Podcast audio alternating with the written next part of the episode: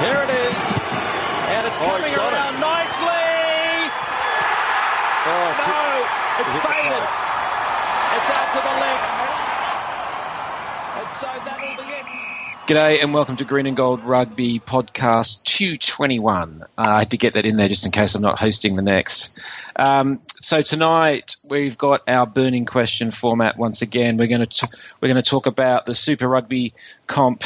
Um, more teams, less viewers. Is Super Rugby diluted? Number two, uh, the Brumbies have got a whole bunch of guys leaving. What does that mean to them next year? Number three, uh, Israel Folau. Is the Wallabies thirteen jerseys his? Number four, what's better for Aussie rugby, Quade at the Rebels or the Reds? And number five, who's the most hyped player we've had in Australian rugby and have they lived up to it?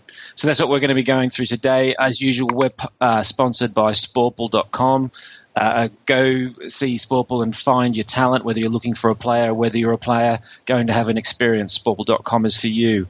So joining me, as you can tell, we're, we're pumped today. We're going to we're going to rattle through this one. There's a lot to talk about, but we're going to do it in, in quick fire. I've got Hugh joining me, mate. How are you? Oh, I'm buoyant, Matt. I'm absolutely buoyant because on Saturday the people went to the polls and they delivered a an amazing result. The uh, Snag Source Plebiscite. With fifty-seven percent coming back tomato uh, to a measly forty-three on the barbecue side. And, and to be honest, Matt, it's it's it's been a wild couple of days, basking in the glow of victory. Tomato sauce lovers have made their voice heard, and uh, it's it's a sweet day, much like the sweet flavour of tomato sauce on a sausage sandwich, Matt. Um, well, mate, so I don't know. I'm, I'm good. I don't want to piss on your chips, mate, but I think the A E C is still out on that one. Uh, the recount still, still counting preferences. Yeah, we might not know until Friday. So um, anyway, so don't shoot mate, off. Just too- just draft that concession speech, mate. Make sure you got it drafted, sitting right there, because I think you might need it, mate. It's a travesty, and um, so we are the forty-three.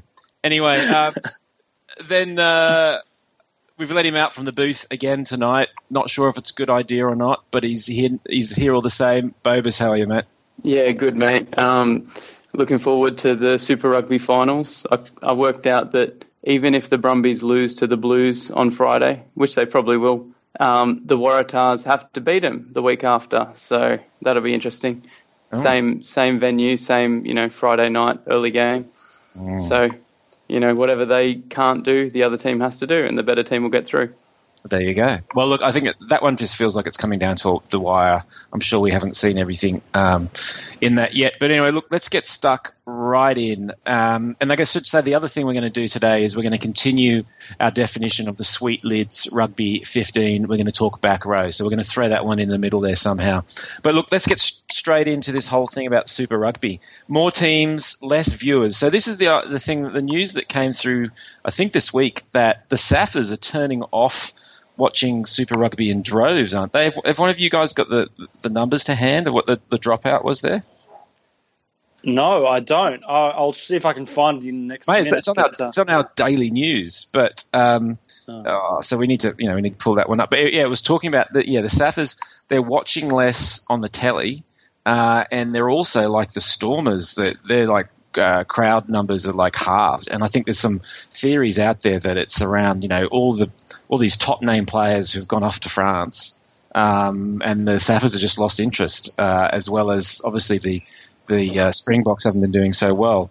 So now the question we've got here is: more teams, less viewers. Is Super Rugby diluted past the point of no return? Uh, Hugh, what do you reckon? Well, look, we've, we have touched on this subject a few times, and I, I don't want to rehash. You know, I think we're all of the agreement that, that, that the new format is, is not great, not really working. Um, whether it's past the point of no return, I, I disagree with that. I, I, there's always there's always a way to salvage it, and as, as long as you you know you've got the type of rugby that's being played in the New Zealand derbies and the Australian versus New Zealand games, and the occasional one with the S A F Rs, it, it um. You know, that's always going to going to have the product in good stead. So, look, uh, the Sunwolves is a big question mark to me as to what happens with that franchise. I'm not sure how they improve and, and whether what's their ceiling. Are they winning comps in any time in the near future, in the next ten, twenty years? I'm not sure. Um, South Africa are overexposed. Argentina, I think, have got a future, um, but the travel factor is difficult. Um I don't know. I think the word is that there is pressure within Sanzar to take it back a notch and to take it back to what it used to be. Um, still a few years to run on this current format, though. So uh, I think we'll wait and see and, and see if see if the competition shakes out. But um, look, well, yeah, everyone knows it's not. It's it's it hasn't been an improvement this year. I don't think anyone in their right mind could say it was. Mate, but you say that, but there was um, noises being made, I think, in New Zealand about, you know, maybe going back to having a Fijian team um, to enter because they had the game in Fiji, and then people saying, oh, it's being talked seriously about getting a Fijian team going as well now. Um, but look, and, and the other bit is just it's going to take a bit to unwind. I mean, just dumping a bunch of those teams isn't going to be easy. I mean, we've always kind of grown. It's there's not been many franchises that have been kind of, you know, had the rug pulled out from under them. That's probably surely not so easy. Um, well, the, th- the thing about Fiji, Matt, before I forget it, is is money. Ain't no ain't no dollars in Fiji, mm. um, unfortunately, and um, that's something Japan and Argentina had going for it, and was probably, dare I say, one of the main drivers of the whole thing. Mm, no, definitely. Babis, where are you on the whole thing, mate? I uh, agree with both of you for most of it. Um, I, I believe that it's. It's at the point of no. It's it's gone past the point of no return. I don't think you can pull the rug out for the teams that are established. So I think that, that they're going to have to split the competition into, um, like you were saying, that Hugh, the Sunwolves, they're, they're not a chance of winning in any time soon, and neither are the Southern Kings. I mean, if you add their points difference together currently, the Sunwolves and the Southern Kings are at negative six hundred and fourteen.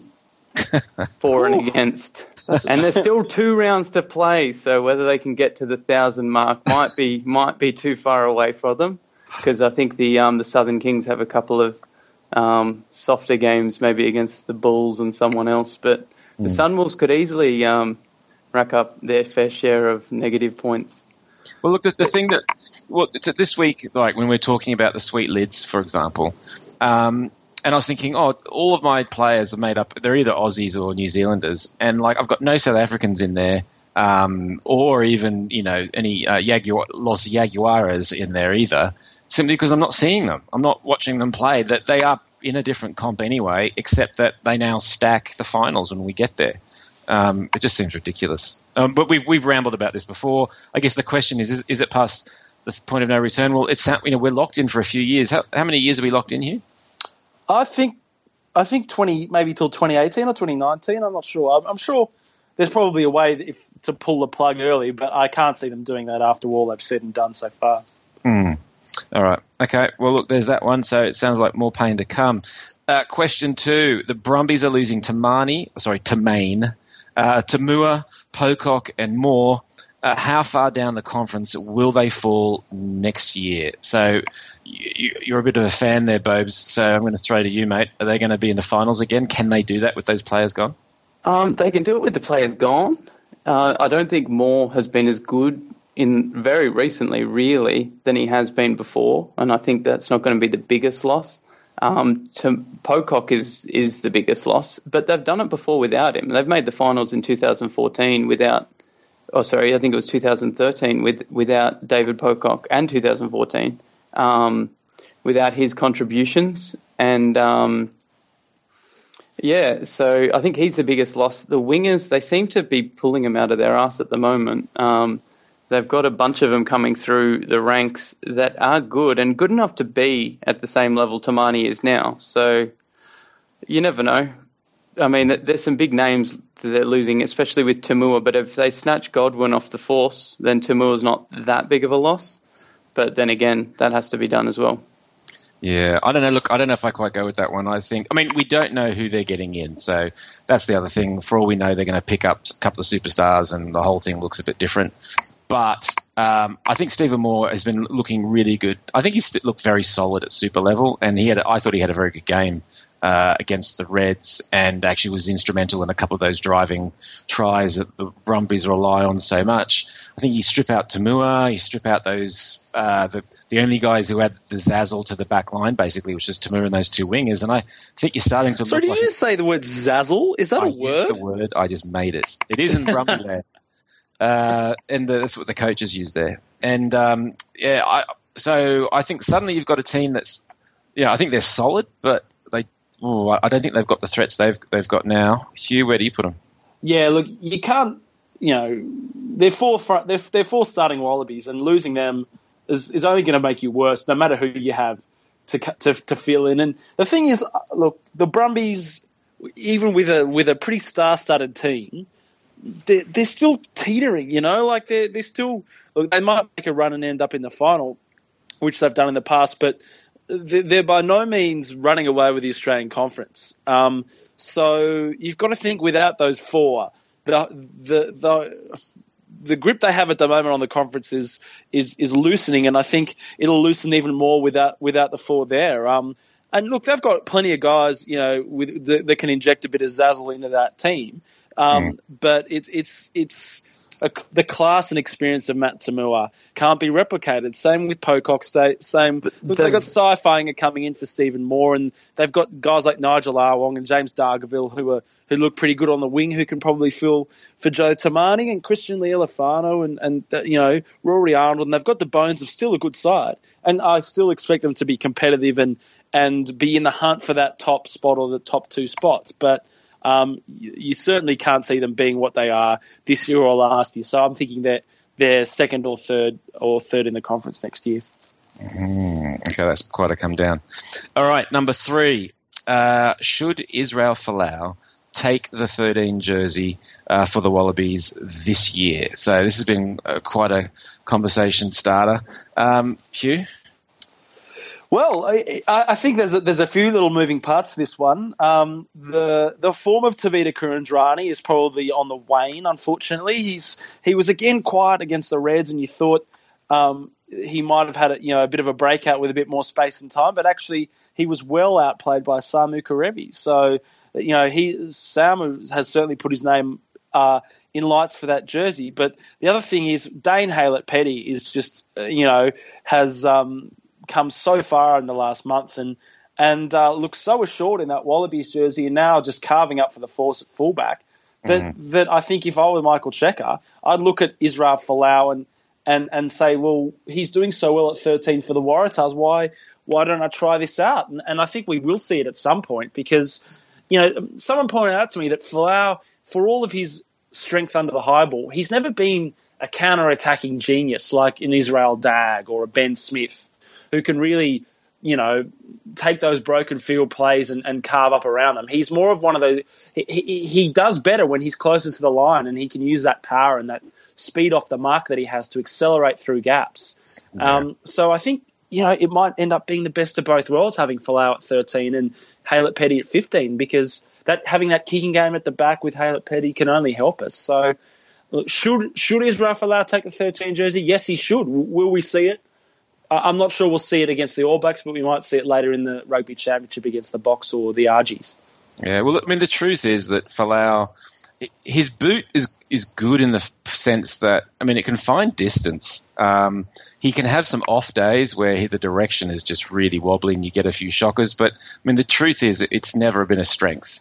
Um, whereas, you know, that Haylett-Petty, it's suddenly you've got someone at the back there who has got both distance and direction and can find space. Um, I think it really gives, I mean, it was clear that we got found out in the kicking game pretty badly and in, in this series against the Poms. And, you know, suddenly if you can turn that into a positive, like it used to be when we had Saint Latho at the back there, um, it could make a mass- massive difference to us, I reckon.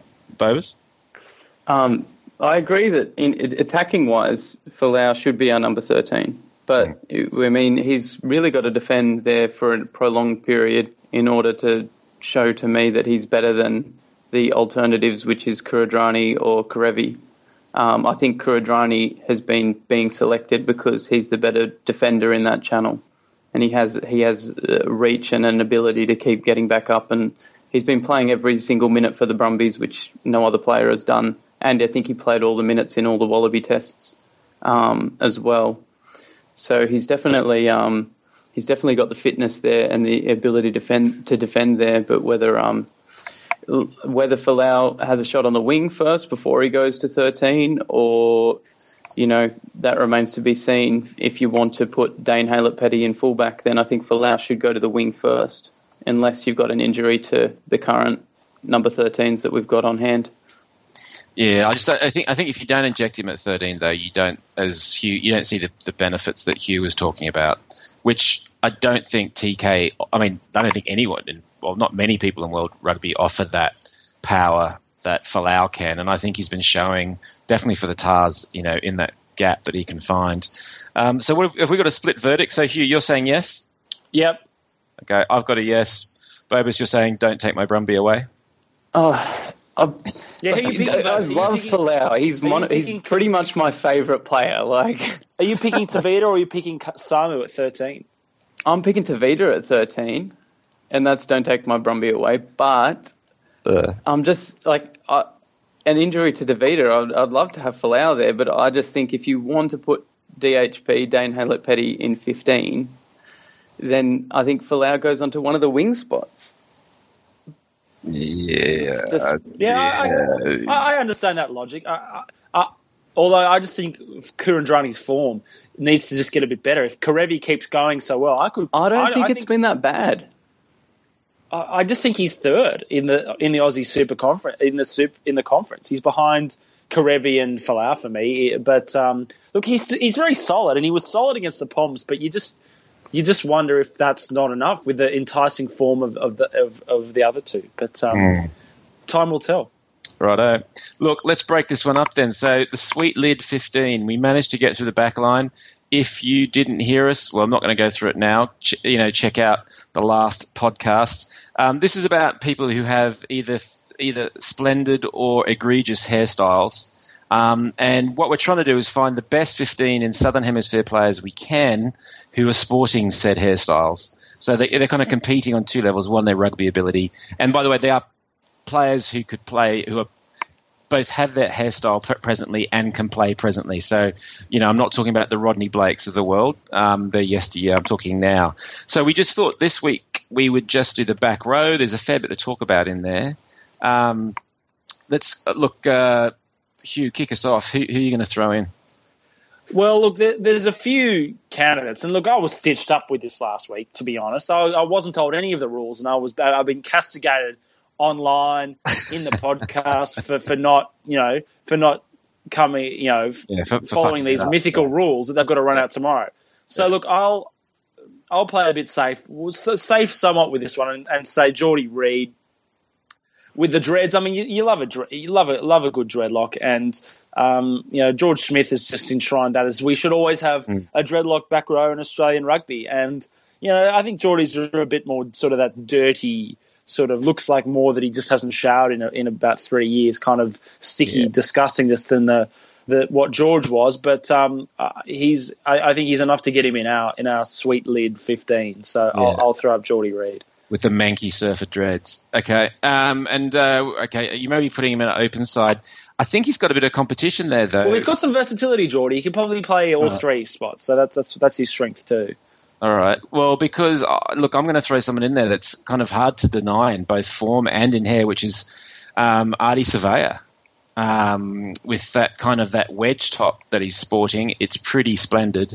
And, you know, he's probably, you know, arguing as far as a sort of a running seven, he's probably up there at the moment competing, um, you know, as best in the world. Um, I think he's very much in the Hooper mould, um, for example, but I think a lot of Kiwis would say he's even better. So I'm going to throw um, Surveyor in there. Um, have you got anyone, Bobus, that you can throw in to, to complete this, this back row trio? I quite like um, Colby Fainga's hipster kind of low fade that he's got going with the with the trendy kind of flick over the top. But it's not it's not a terrible haircut, but uh, it's just someone yeah. I, I'd like to throw in there. Yeah, is that? But you wouldn't mind that haircut yourself? Is, is no, I wouldn't mind the haircut fade? myself. Is that what was that what we're going for? Or no, I've got a terribly bad looking haircut. Well, I just think they've got to be pretty outrageous. So in that Victor case, Vito has a terrible haircut at the moment. If we're going for the Oh, does he? I haven't. Even, I can't remember. I can't even remember what it is. I'll tell you. I'll throw a Kiwi in there. Um, it, I think it's Liam Squire from the uh, Highlanders. He's this big guy. He's got a real per- burst of space. He scored a try against the, the um, Waratahs this year. Um, in that, what the hell was that? Um, clear, clear your nose, Hugh. Mm, sorry, sorry. Hey, we, we can edit that out. We can edit that out. I forgot to mute my microphone before that. Yeah, if if, if you're wondering, you, yeah, blowing your nose into the podcast, probably, probably a no. Um, So that's yeah. why that's why, why why they pay me the big bucks on this. You know, that's that's just that authenticity you get with our podcast. You should have just said that you're making a cappuccino. That's pretty much like. Um, yeah. So this this Liam Squire dude, uh, he's he's the guy with the full on mullet, and he's got a lot of pace. Uh, big guy. I'd be you know. And he scored some pulsating tries so far. But the other guy, I guess we can't write off uh, with the with with this Sweet Lids. It's got to be you know Michael Hooper. Um, up until last season, he had that long hair, which I know drove a lot of Queenslanders on the site absolutely bananas. Um, and you've got to say he's a pretty damn uh, good rugby player. So if you had like Hooper, Surveyor, and Reid, that's that's a pretty good trio. Yep. Uh, you can probably work around. Uh, you probably want a little bit more height.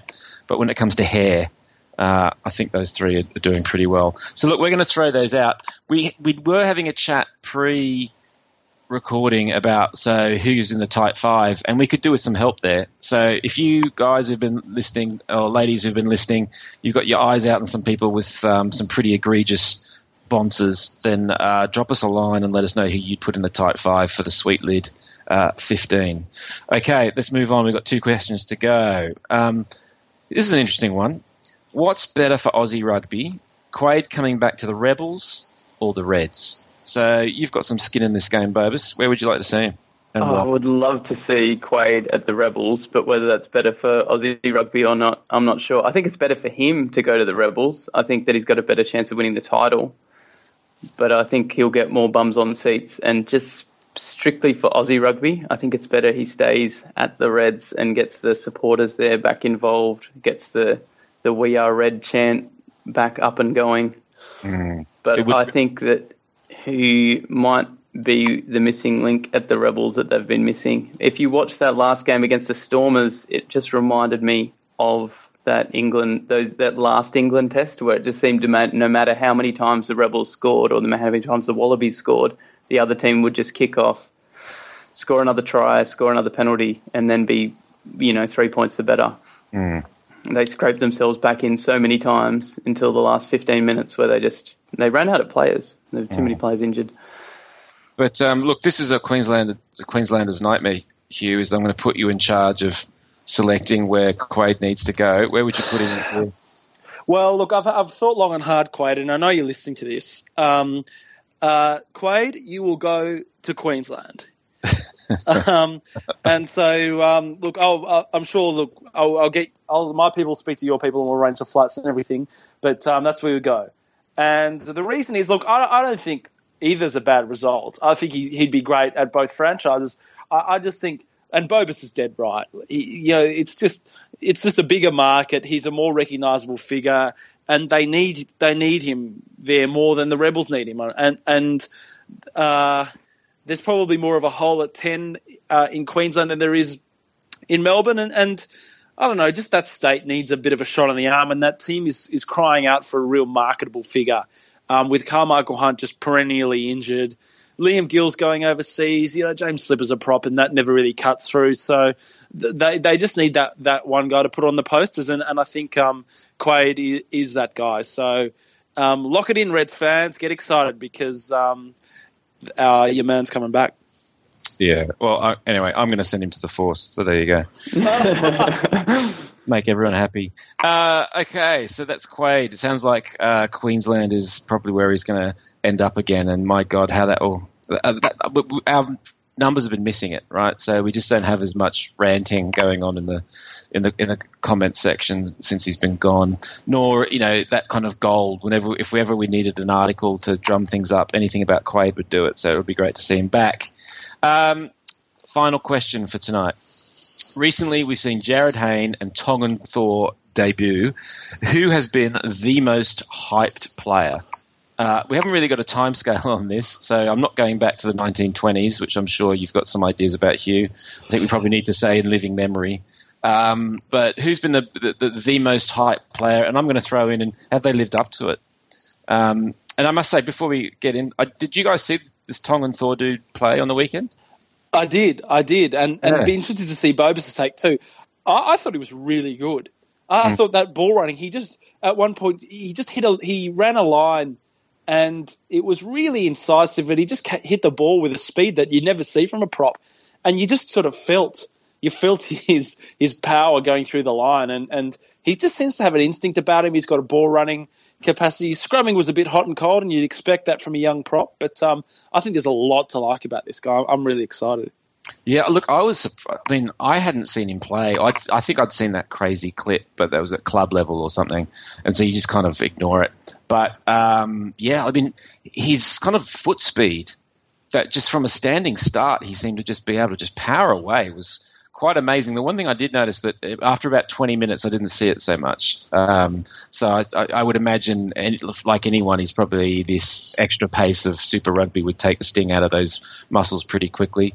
Um, but no, I thought he was pretty amazing. Just while we're talking scrums for a second, how badly rooted did the Rebels scrum get on, was it Saturday night? Yeah, it was, it was pretty shocking. It was Cruz are now, as soon as they took him off, it kind of mended it a little bit.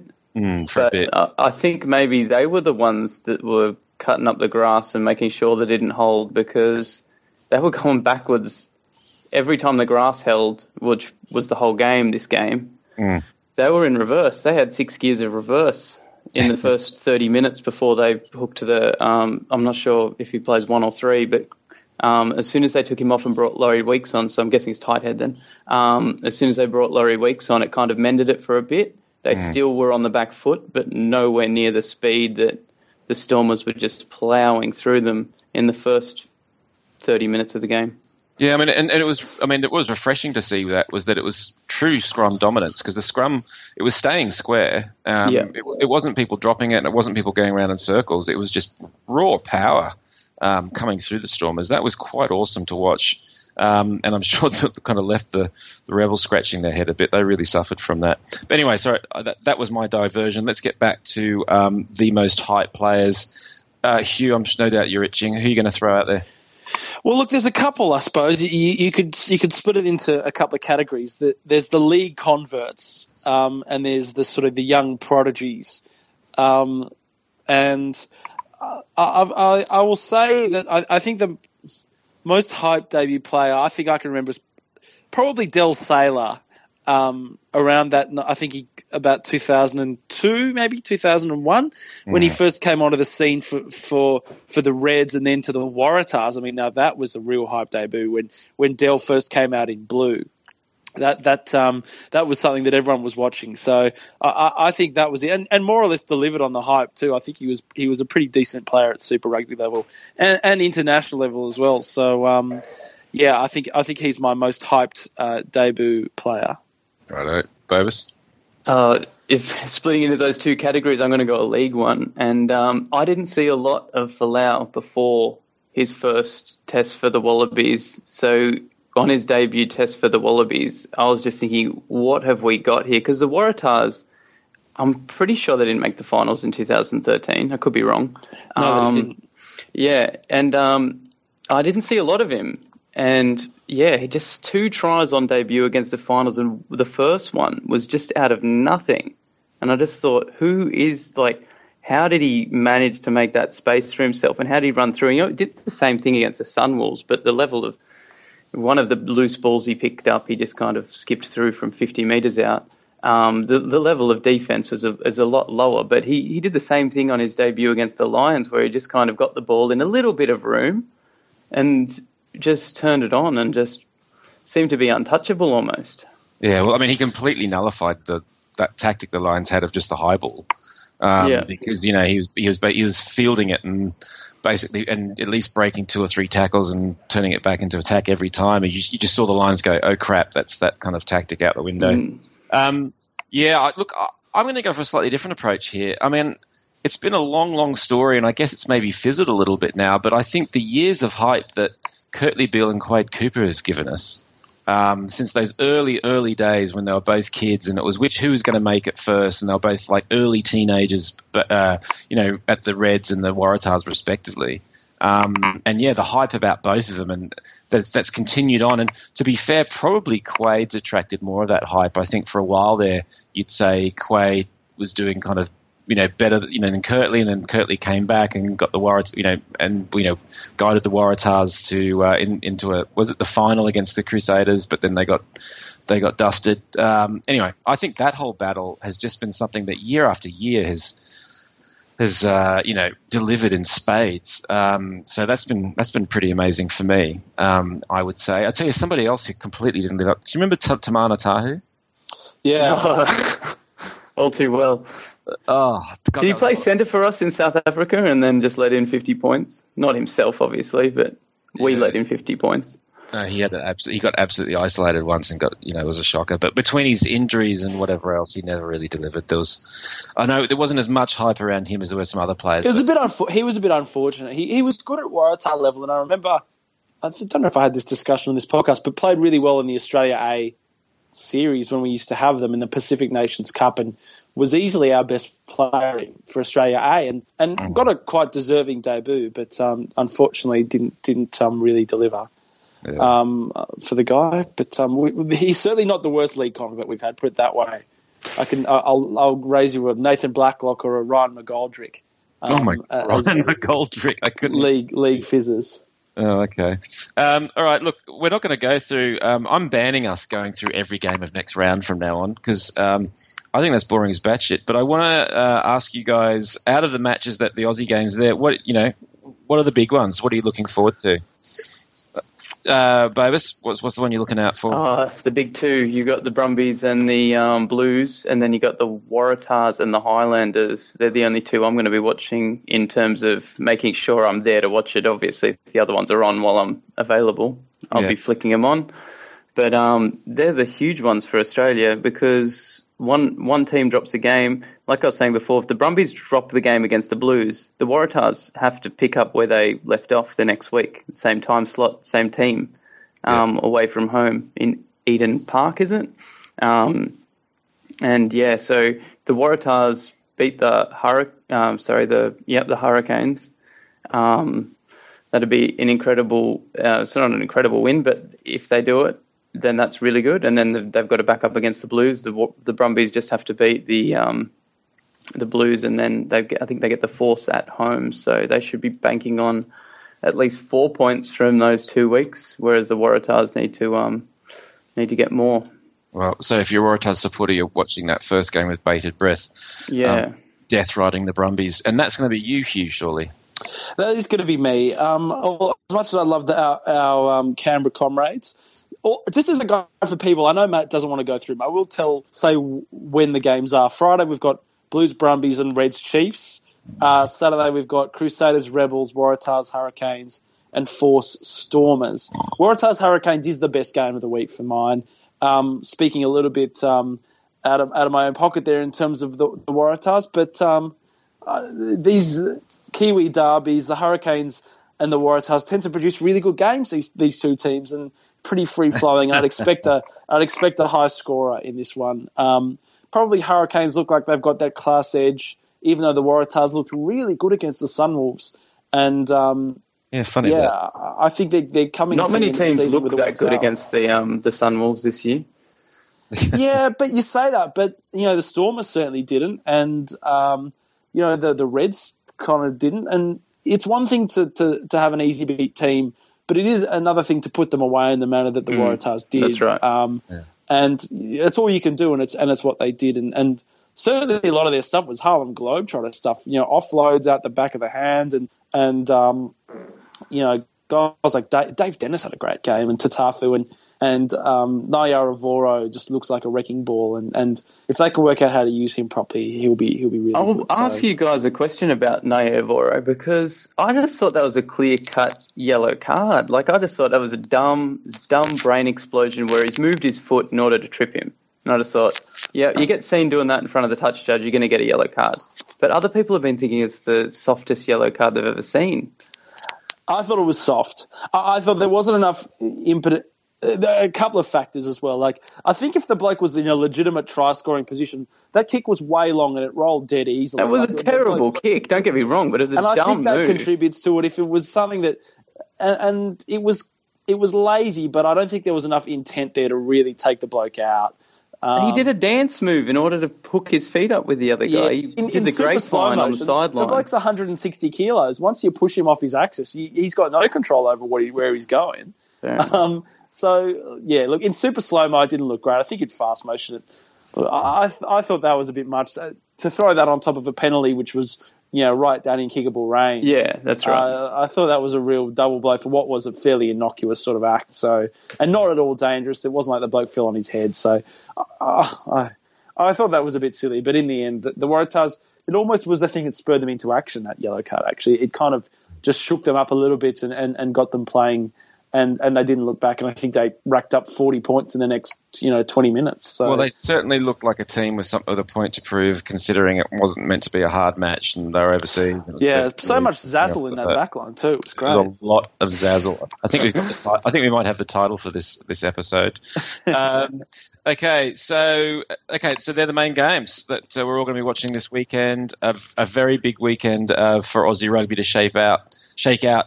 Who's going to be contesting the title? I think that's about it, fellas. I think we might just wrap that up. How's that? Beautiful. Yeah. Yep, good stuff. Fast. I think it was short. Um, and so that just leaves for me to say to everybody, thanks for letting us come in your ears, and we'll see you next week. Took the man off the ball. I gave him the opportunity. When I spoke to him, he spoke to my family. I won't have it.